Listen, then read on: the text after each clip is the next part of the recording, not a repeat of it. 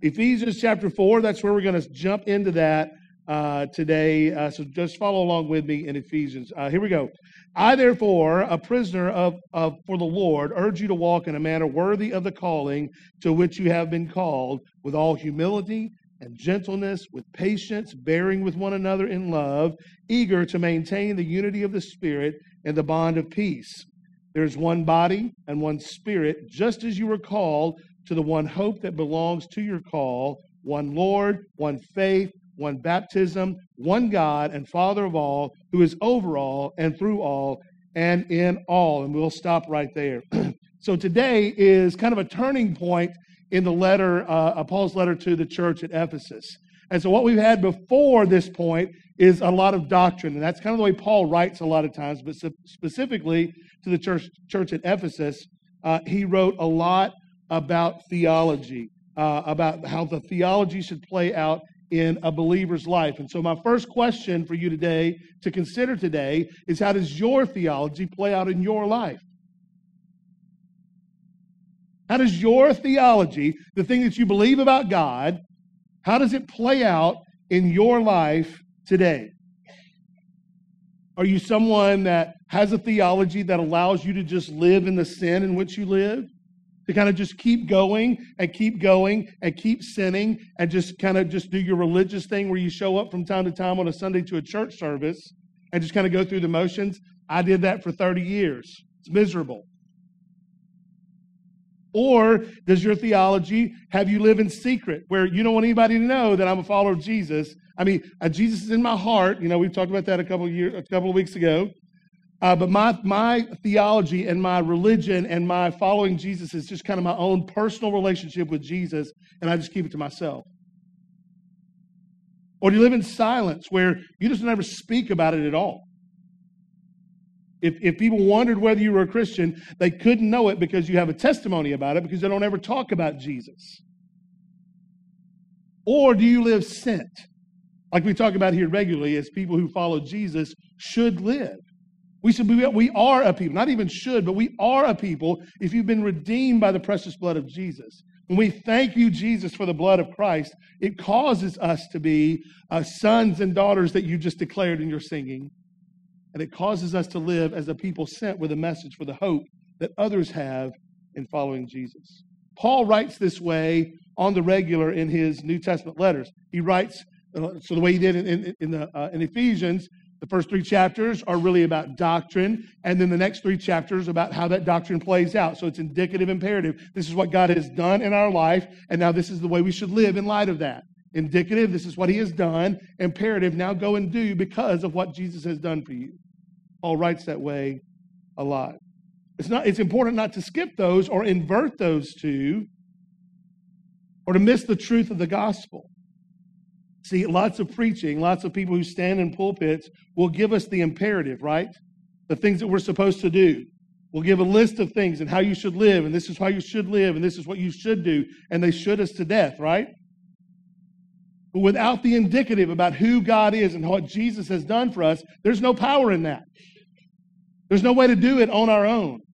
It becomes marching orders with no reason to have marching orders. It becomes live this way without any power to live the way we're called to live. And it becomes go without any gas.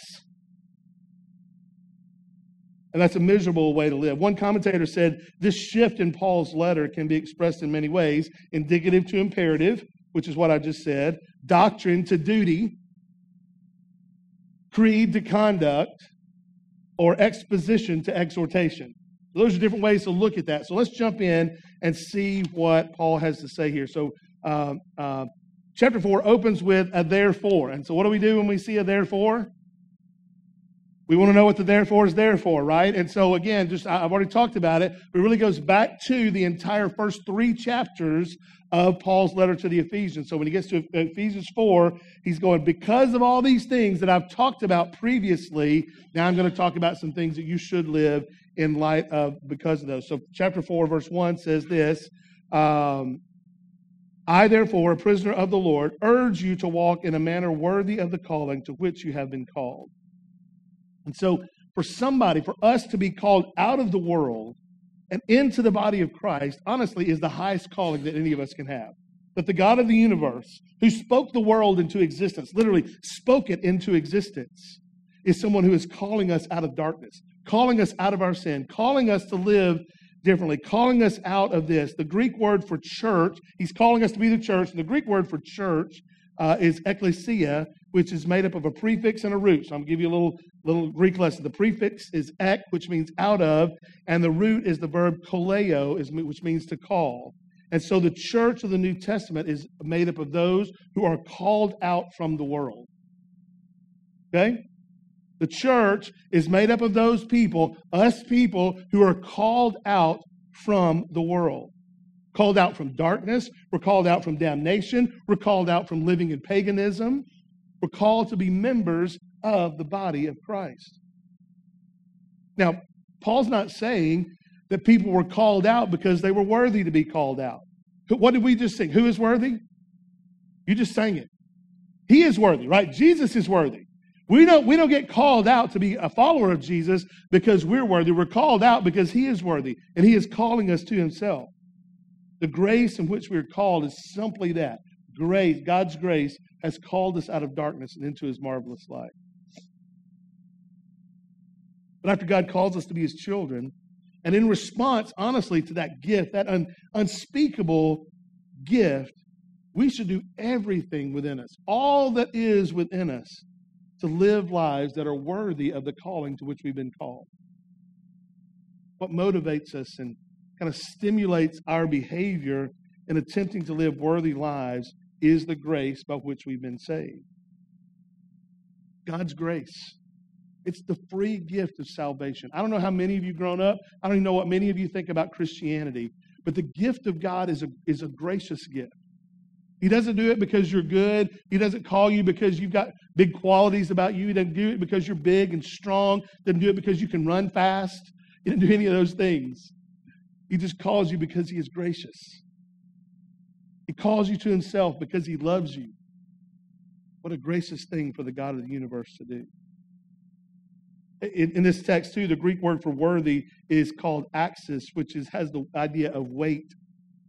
It's where we get our meaning to be of equal weight. So think about this. For our lives to exist in some kind of understandable form, Paul says this, or as the text says, Paul urges this, is what he's saying, that you and I try to live our lives that is somewhat equal, somewhat uh, in the same manner and the way that which we were called.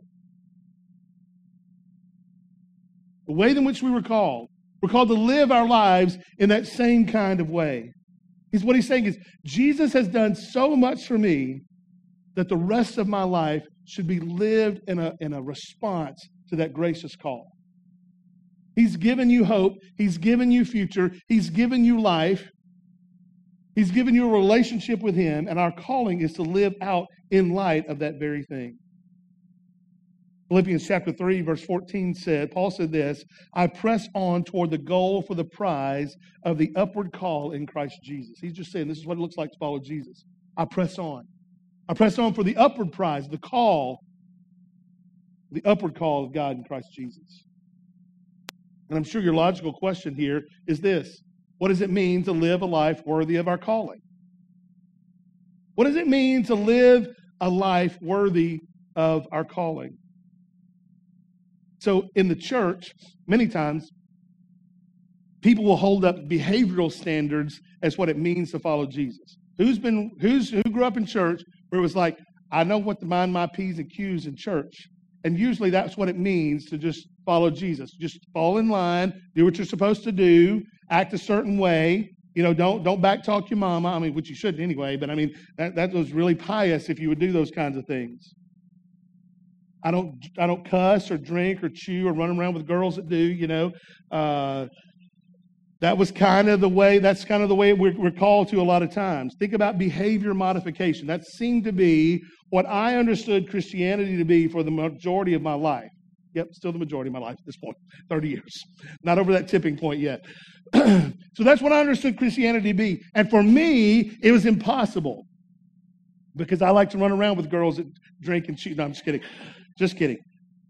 Uh, The truth is that behavior modification is a cheap substitute.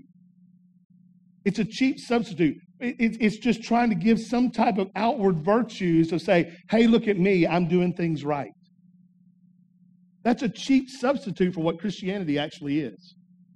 See, the scripture tells us uh, that there's a close relationship to the virtues of what it means to be a follower of Jesus and when, it te- when the scripture calls us and tells us that the Spirit fills us. Remember, we talked about this a couple weeks ago that said the fruit of the Spirit, you know what those are? What are they? Love, same with me, joy, peace, patience, kindness, goodness, gentleness, self control, right? Those are the that's the fruit of the spirit. Those aren't fruits of the spirit. That's fruit. That is one fruit, one big, big giant fruit of the spirit. He gives us all those things as a part of our life. And so these virtues, these this fruit of the spirit, these are really kind of intangible things, right? I mean, love is an intangible thing. Joy is somewhat intangible. I can't necessarily touch it, but I can see it. Patience, you can't really necessarily always see patience. Those are these things that are somewhat intangible. They're, they're difficult to measure, is probably a better way to say that. And they're not nearly as they're not nearly as obvious as like these outward behavior modifications. But here's what's true. The fruit of the Holy Spirit represents the real presence of grace in a person's life. The fruit of the Holy Spirit represents real presence of grace in a person's life. Look, listen, church. Our world is looking for a people like this.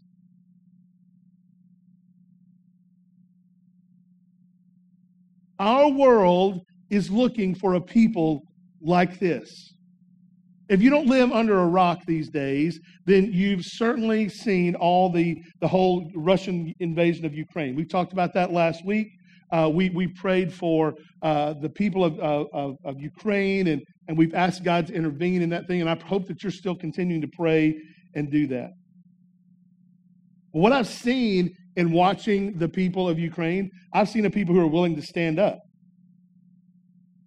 I've seen a people that, through their fear and through their circumstances, have stood in the face of their Russian invaders. And we admire them. I do to look at Vladimir uh, Zelensky close. To watch him and courageous leaders like him lead out. That's something to, to want to emulate, something to want to follow. In that same way, the world around us is looking for something out of followers of Jesus. To see that same courageous things that we see in Kiev, the world is looking for a new people. See, we slumber through this life kind of shoulder to shoulder, walking along shoulder to shoulder, and, and we don't ever see or hear each other a lot of times because we're just on our own mission. Many times we don't even live with eye contact because we think we're having contact with people through our devices.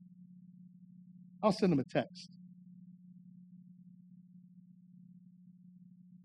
We don't really have a lot of real conversations because it's easier to send an email or do a phone call or another Instagram post.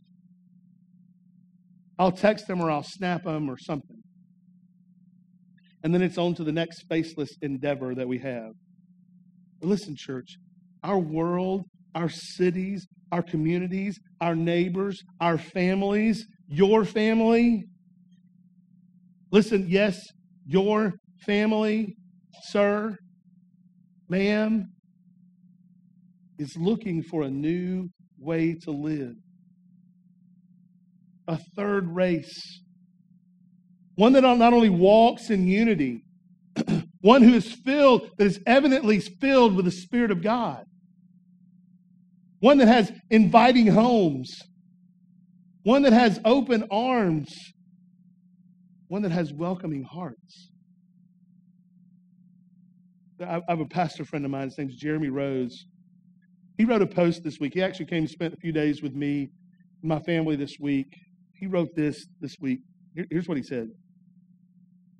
He said, I've been with several friends and family at their time of death, and I've never met anyone at that point of their life who wished they were more chippy, more harsh, and angry at others. Nearly every time, they wish they had more time to repair the hearts they destroyed by being thus so. They wish they were more kind and sweet and patient and gracious. And he says, reverse engineer your deathbed moment. Live in light of that moment.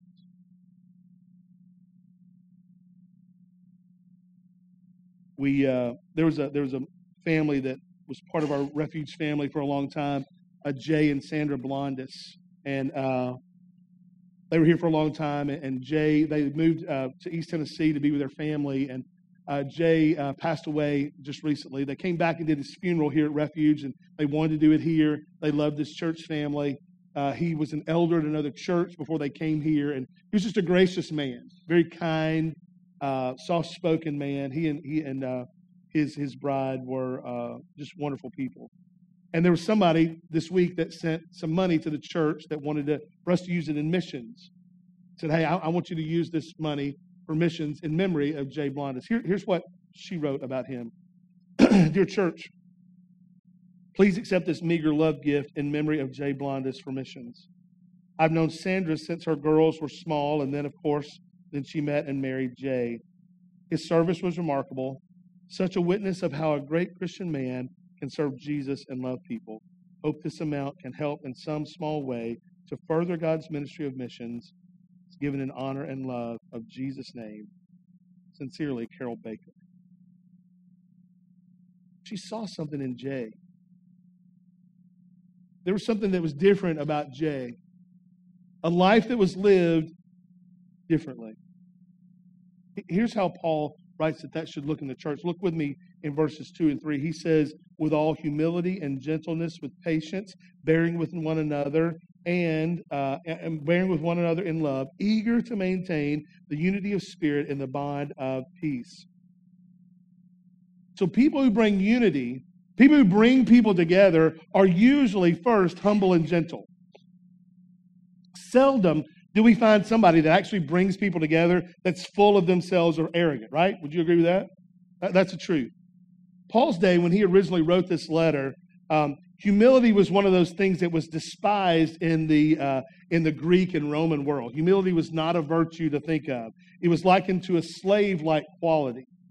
Not unlike today, honestly. I mean, humility is not something that is a virtuous thing that's thought a lot of in our culture today. People see it as weak. That's not truth. That's what the culture is teaching us today. What was admired was the strong souled man men who were competent, men who were self sufficient. Kind of man that Sherman Klump's grandmother was looking for. You know, strong, strapping young men. That's the kind that was, let's keep going. Let's move forward. I've done a lot of marriage counseling uh, in my years in pastoring this church. And what I've done before, I was teaching young marrieds at another church before I became pastor of this church.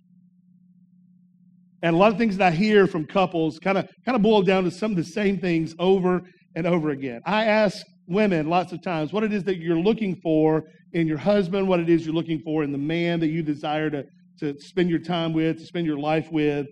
And no matter how many times I ask that question, no matter how many times I ask, what groups ask that question, uh, the answers tend to be the same. At the top of their list uh, is like a strange combination of uh, of words, and what women most want from men is three things confidence, strength, and tenderness. All the women said. I think tenderness is the critical word here because it's tenderness that kind of puts guardrails on the on the other two. Somebody who mixes strength with tenderness is a person who will never abuse their strength in the direction of brutality. Women also said they wanted men to have a spirit of confidence, spirit of tenderness. Someone who is strong and confident in his strength can afford to be tender. There's a tremendous difference between confidence and arrogance. I'll say that again for you men. There's a tremendous difference between confidence and arrogance. Arrogance seeks to humiliate people. Arrogance seeks to belittle people. Arrogance seeks to put yourself above other people. Arrogance seeks to show contempt for other people. It's destructive. It's destructive to a harmony in a marriage. It's destructive to a, a group of friends. And so the church follows that same kind of pattern. Church will follow that same type of longing for people with these type of qualities. Any type of relationship, we need those type of virtues in them, particularly in interpersonal relationships within a church. So, what Paul says in verse 2, when he says, with all humility and gentleness and with patience and bearing one another in love, is to, he says this, is to be manifested as being worthy of the calling to which we were called. And that excludes, say excludes, it excludes a spirit of arrogance. A spirit of arrogance or brutality which is demeaning toward other people. What should be more natural to Christians than to have a spirit of humility? Paul writes through this book and really in all of his all of his letters, he writes about the graciousness, the graciousness and the kindness of the Lord in our redemption. and our salvation, it was a kind thing for the Lord to do it. He didn't look at Scott Benjamin and go, Look at that guy. That's a winner. That's not what he did out of the miry clay, out of my death, out of my serving sin. He called me. Not because of anything in me. Not because he looked down the corridors of time and saw that I would say yes to him. Not because he thought that I was something else. He just called me because he was gracious and kind and merciful. And the same thing, if you're a Christian, he called you in the very same way. Simply by the grace of God. Paul says other places, let him who boasts, what? Boast in the Lord. So it's fitting and true that this is true, that the response to the call of God be rooted and grounded in humility and gentleness. Your response to being part of the household of faith should be that of gentleness and meekness and humility. Then Paul goes and adds this in verse 2 with all humility and gentleness, with patience, bearing with one another in love. And so, being patient tells us that we're not to be short tempered. You know what it tells us to be? Long tempered. Okay? Don't be short tempered, be long tempered. Actually, the scripture, it's not bad to have a temper. It's not bad to get mad about things, but scripture says, be angry and what? Sin not. It's okay to be angry. It's okay to be passionate. But don't let your passion and your anger boil over into sin. a counselor once made this analogy. I'm going to read this to you. Every human being has in his personality certain minefields made up of minds that are hidden beneath the surface. These are sensitive points when we respond out of uh, proportion to the situation because these are areas wherein we are easily provoked. You know what I'm talking about? You don't have to raise your hand. In some people's field, there may be only one or two mines for every 10 acres of the field. These people are rather easy to get along with. With other people, there is no safe passageway through their field because it is wall to wall mines. They are touchy, sensitive, always getting angry, always getting upset, and always causing problems. So if you're in a group of people, whether you're at work or whether you're at school or whether you're at church or wherever you may be, it only takes one person that's that minefield to disrupt the whole thing. You know what I'm saying, church? Can I get a harumph out of you if you know what I'm saying? Yeah. I didn't get a harumph out of this guy. It can destroy the evening no matter what's going on with somebody that just explodes and blows up the entire thing. And what happens in your marriage when that kind of same thing happens? What happens in your home when that same kind of thing happens? when you're the guy that blows up about everything. You're the guy that your kids are afraid to talk to you about anything because dad's going to blow his top at every turn. Mom's going to lose her mind uh, at every turn. Question is, how do we learn to live in light of the times whenever we disagree with one another? If we're called to be followers of Christ, we've got to reflect. We're called to reflect the character of God in our lives. We're called to be people who reflect Him. If He fills, if the Spirit of God actually lives within us and fills us, we're called to eh, that to come out of us. We're called for that to be how we respond. Look, God is not without wrath. Scripture says He is what to anger? Slow anger.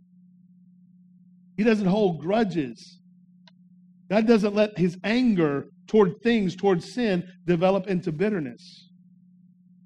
Are you slow to anger? Are you slow to anger with your family? You slow to anger with your friends? You slow to anger with your husband or wife? As his people, as people who are called that, that call ourselves followers of Jesus, we're called to live with that same type of patience that we ask God to display towards us.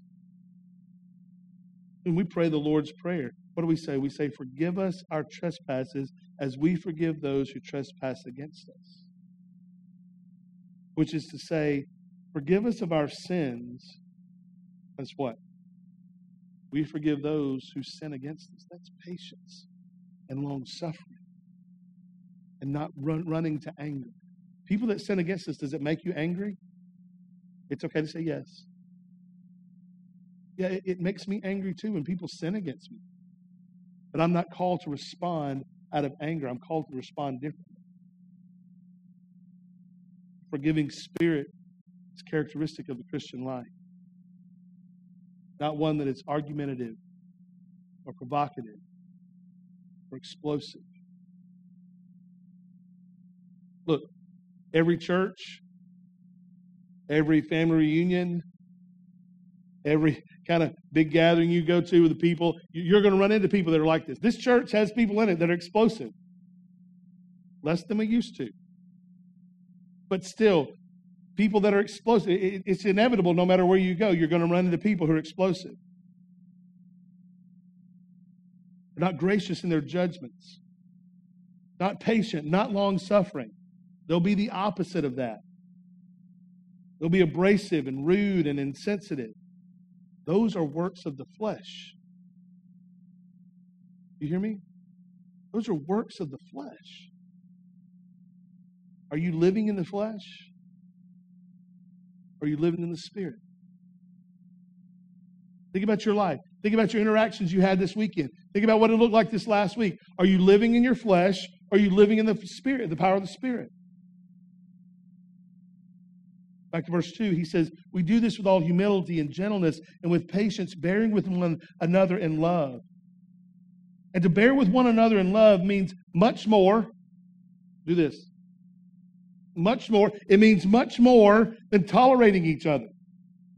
This is not just putting up with somebody. The truth of verse 2 when it relates to Christian unity is this that we see humility and mildness and patience and love and tolerance of one another. This is having unity in the Spirit. We're very different. We see things differently. Our politics might be different. The way we, our jobs may be different. The way we see the world might be different. But in the church of Jesus Christ, we're called to pay, be patient with one another and those around us. Look, and because of that, it calls us to be eager to maintain the unity of the Spirit in the bond of peace. See, the unity of the Spirit says that the Holy Spirit is doing something so supernatural within us, so different within us, that we have a fragrance of unity that just comes out from people around us. It, people should look at you and people should look at us in this church today and go, I don't really get them. But it's strange how those people kind of hang out together. They're very different from one another. They're, the, the way they uh, act, the way they react, they're very different from one another. But I love the, the feel and I love the way that they love and care for one another, the peace that exists between them. I love people should look at this church and do that because it is a witness to who Jesus is. That he's done something different, that he gives us a new way to live. Does it mean there'll never be conflict in this church? No. By no means, as Paul would say. But what it does mean is that when we live in unity with one another, when conflict arises, and it will arise, we address it. And if a brother or sister falls out of line, we urge repentance and restoration. This is the way of Christian unity. And Christian unity is one way of displaying the glory of Jesus in our lives. There are great differences between us in the church. But when the spiritual fruits of humility and patience reign over us, there is unity. There's great evidence in that in God's called out people. A unity super glued together by the Spirit. And this points people to Jesus. Let's keep going. Verse 4. There's one body and one spirit, just as you were called to the one hope that belongs to your call, one Lord, one faith, one baptism, and God and Father of all, who is over all and through all and in all. And so let's see what Paul is writing here. Verse 4, he says, There's one body and one spirit, just as you were called to the one hope that belongs to your call. There is one body. So listen, church. There is one church. Okay? There, there is one church of the Lord Jesus. Now, I know that our, the church meets in lots of different buildings. Uh, we see lots of different Christian churches all around the country, all around the world, uh, that people are meeting, and, and, and there are multiple different expressions of the church. But the reality is, if you have trusted in Jesus, if you have repented of your sins and put your faith and work in the finished work of Jesus, then we are part of one church. Everyone who is filled with the Holy Spirit is part of that church. They may do it differently. They may look differently. They may sing different songs. They may dress differently. They may speak a different language than you or I do. But the reality is, they are part of one church. And there is one, not only one church, so we, we are part of the universal church of Jesus Christ. Now, don't miss what I just said, and don't go say that Pastor Scott says that universalism is how all this works. Because that's very different, okay? Universalism is not one church universal, okay? Universal says that whatever you believe, that eventually all roads lead to God. That's not what I'm saying. Okay? But we are one church universally that, that belong to Jesus, that repent of our sins and believe the gospel. And that's what Paul said. There's one body and there's one spirit, uh, one Holy Spirit, the third person of the Trinity, the active person of the Godhead, the one that calls us into repentance, the one that breathes life into us. He creates and fills and orchestrates and empowers the body of Christ. And that's you if you're born again. If you're born again, you are filled with the Spirit of God. Every other born again believer in the world is filled with the Spirit of God. And that goes all the way back to, to the people in the beginning. That's the Apostle Paul and, and James and Peter. It would include church fathers like Augustine and um, John Calvin and John Wesley and Spurgeon and D.L. Moody. It would include people in our day that we may be more familiar with Billy Graham, Adrian Rogers, people like that. They're filled with the Spirit and they, we're all one. And if you're filled with the Spirit, just like those stalwarts of the faith, you are part of the body of Christ. Amen? Yeah, we're all filled with the same Spirit of God if we're born again. You know what it's like whenever you meet somebody and they go, Man, are you a Christian? And you go, yeah, do you, uh, have you ever kind of got that thing? You're like, oh, that's really cool. I, that, that's really cool. I, I, think I told you the story. We had met somebody, uh, uh, Carol and I and uh, Aaron had met somebody after we had had dinner, and uh, they would need some help, and we helped them along the way, and and and we had that very same conversation. And I, I said, "Are you guys Christians?" And they said, "Yeah, we're Christians." And we both just kind of lit up because we're like, "Hey, my spirit agrees with your spirit." And we shared our story with one another and we were able to we helped them along the way and we didn't help them because they were christians. It was just one of those cool things that happened and we're like that's cool that my spirit agrees with your spirit. That's a neat thing i think when that happens. Paul goes on to say in verse 5 that there's one lord and one faith and one baptism. There's one lord church. His name is jesus. His name is jesus. Our christian faith is exclusive and don't be ashamed of saying that. Look what was written in Acts. That's what it says. There's one, there is salvation in no one else, for there is no other name under heaven, and uh, there is no other name under heaven and given among men by which we must be saved. No other way There's not multiple roads to heaven. There's not multiple roads to salvation. There's one way. Jesus made the exclusive claim. If you're here and you go, man, there's lots of people, there's lots of ways to heaven, you can't, you can't include Jesus in that same group, okay? Because Jesus said, nope, I'm the way, I'm the truth, I'm the life. No one comes to the Father except through me. That's what he says. Okay?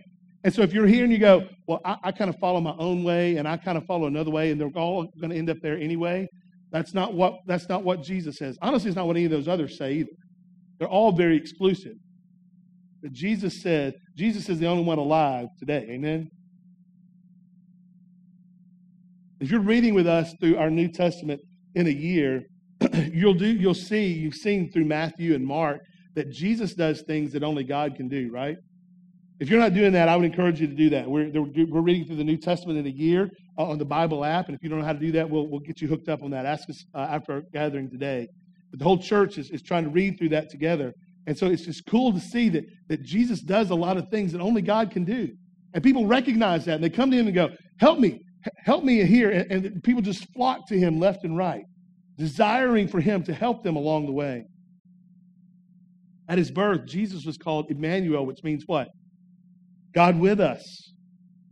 There is one Lord, fully God, fully man, shed his blood on the cross for the forgiveness of our sins. Calls you to follow him. Just like he called the disciples in that day. Come, follow me. Jesus calls you today. Come, follow me. Not only one Lord and one faith, there's one baptism. The same faith that delivered the apostles is the same gospel that we preach today.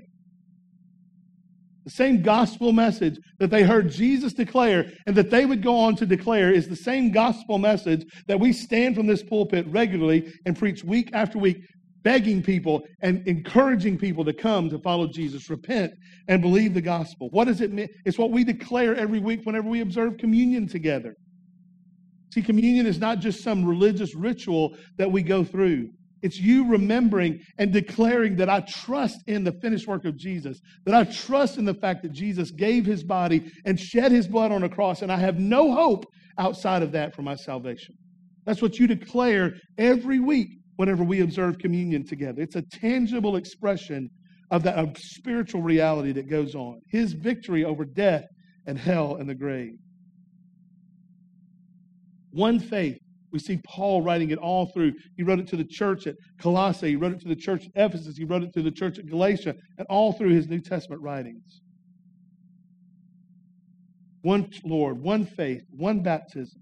And look, I know there's lots of places that do baptism in lots of different ways. In Christendom, all throughout Christendom, people baptize people in different ways.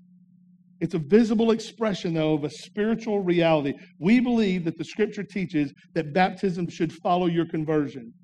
We believe that as, as you have repented of your sins and put your faith and trust in the finished work of Jesus, that is something that happens between you and the Lord. Typically, it may be in a private setting, it may be in a public setting, but baptism is your public acknowledgement of that. It's your publicly saying, hey, look at me. I'm following Jesus. I'm not doing my own thing anymore. Uh, anymore. I'm not following somebody else anymore. I'm following Jesus. And I'm going to die to my old self. That's what it looks like whenever we put somebody under the water. That is, they're dying to their old self and they're raised to walk as a new creation in Christ Jesus. Baptism doesn't save, okay? Water ain't saved nobody. Only Jesus saves. But this is a picture of what Jesus has done for each of us. If you're here and you need to be baptized, if you've been a Christian and you haven't been baptized since your conversion, we'd love to talk to you about that. We'd love to talk to you about you declaring you publicly that you follow Jesus. Here's my question Are you a new creation? Question for you Are you a new creation? The one true faith. I follow Jesus Christ. Believe Him, His life, death, and resurrection. Do you follow the one Lord, Jesus, and Him alone? Do you belong to the one church of Jesus Christ? I'm not asking if you belong to refuge, but the one true church of people who are born again through repentance and faith. Follow the one true God. If so, rejoice today, church. Your sins are forgiven. you're in right relationship with God. Your life should be is one that is filled with the Spirit of God, should be one of joy, even in the worst of circumstances. That our lives are filled with joy, our lives are filled with hope, our lives are filled that, that this is not all there is. There's more to come. You'll reign with Jesus forever and ever. But if that's not you, if you're not filled with the Spirit, if your heart doesn't leap for joy just a little bit whenever you think about being born again, then maybe you need to be born again today.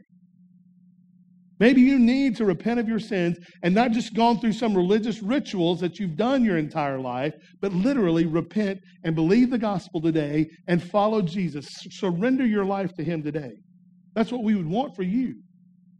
That's what God is calling you to do. That's why we cajole you week after week from this pulpit. That's why we sing gospel rich songs to put them in your mind so that the Lord and the Spirit will awaken. We pray that He awakens you to the gospel. It's, we tell people all the time with parents about their children, and we do it with you as adults too. We want to pile kindling around you. We just want to keep piling kindling, kindling of the gospel around you, and pray that the Spirit of God will light it up. Maybe He's lighting it up in you today. If He is, today can be your day of salvation. Why should you do this? Because this is what it says in verse 6 because there is one God and Father of all, who is over all and through all and in all. This is complete supremacy. God over everything. He permeates everything about us in our life.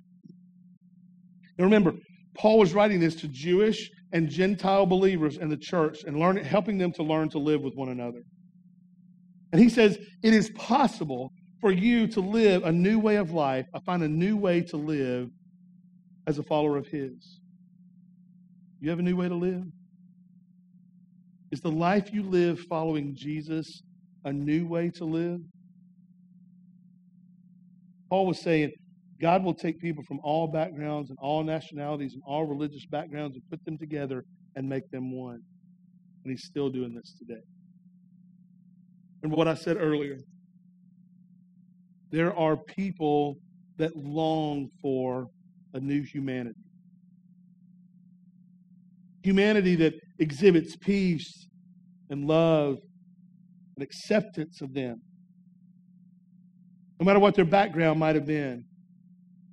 If they see the church living in this way, if people can see us living in a certain way that's countercultural, that's a little bit different from them around, there's some beauty in that. And we hope that that draws people to at least ask a question What's different here? What makes a difference to you? How do you do that? How do you live with those people? How do you two actually hang out together? Jesus prayed this in John chapter 17 that they also may be in us, so that the world may believe that you have sent me. The glory that you have given to me, I have given to them, that they may be one, even as you and I are one. In them and you and me, I and them and you and me, that they may become perfectly one, so that the world may know that you sent me and love them as you love me. We as a church begin to live this way. People who are looking for something, anything, to fill this void in their life. Find a people and a unity that they love. First John chapter 1 says, That which we have seen and heard, we proclaim also to you, so that you may have fellowship with us. And indeed, our fellowship is with the Father and His Son, Jesus Christ. He calls us to be unified together. So here's what I hope for us, church. And with this, I'm going to close. One, that you understand the imperative and the indicative, what Jesus has done for you, and then what he calls us to. What he calls you to is not what saves you. Religious activity is not what saves you. But the calling for repentance, for you to repent and believe the gospel is what he calls us to the fact that He has called you out of darkness, calling you to Himself, repentance and faith. And that means that He, he uh, re- when we repent, He makes us new creations. That's the indicative, what He has done for us. And the imperative is now go and live this way, a new way, filled with the Spirit. That we live worthy of our calling. Those of us who are Christians, that we literally live worthy of our calling. That whatever years that we have on this earth, that God calls us to something to live a different way. I pray that we'll do that. That we as a church will walk in unity. That we as a church, that no matter what our differences are, no matter what we may have said or done to one another, that we, we ask for forgiveness, we offer repentance, and that we walk in unity with one another. That we focus on the thing that's the main thing, and that's Jesus and his saving message of salvation. Grace, free gift of salvation. That we learn to cultivate a culture of humility and patience and bearing with one another. And lastly, for us, in this chaotic world, a world where everybody's against somebody or something, that we learn to be the peacemakers. We learn to be the peacemakers. That we learn to repent of any absence of peace. And we learn to walk in peace with one another. In our church, in our neighborhoods, in our work, in our homes. Let us all reverse engineer our deathbed moment by reimagining a new way to live today. Let's pray.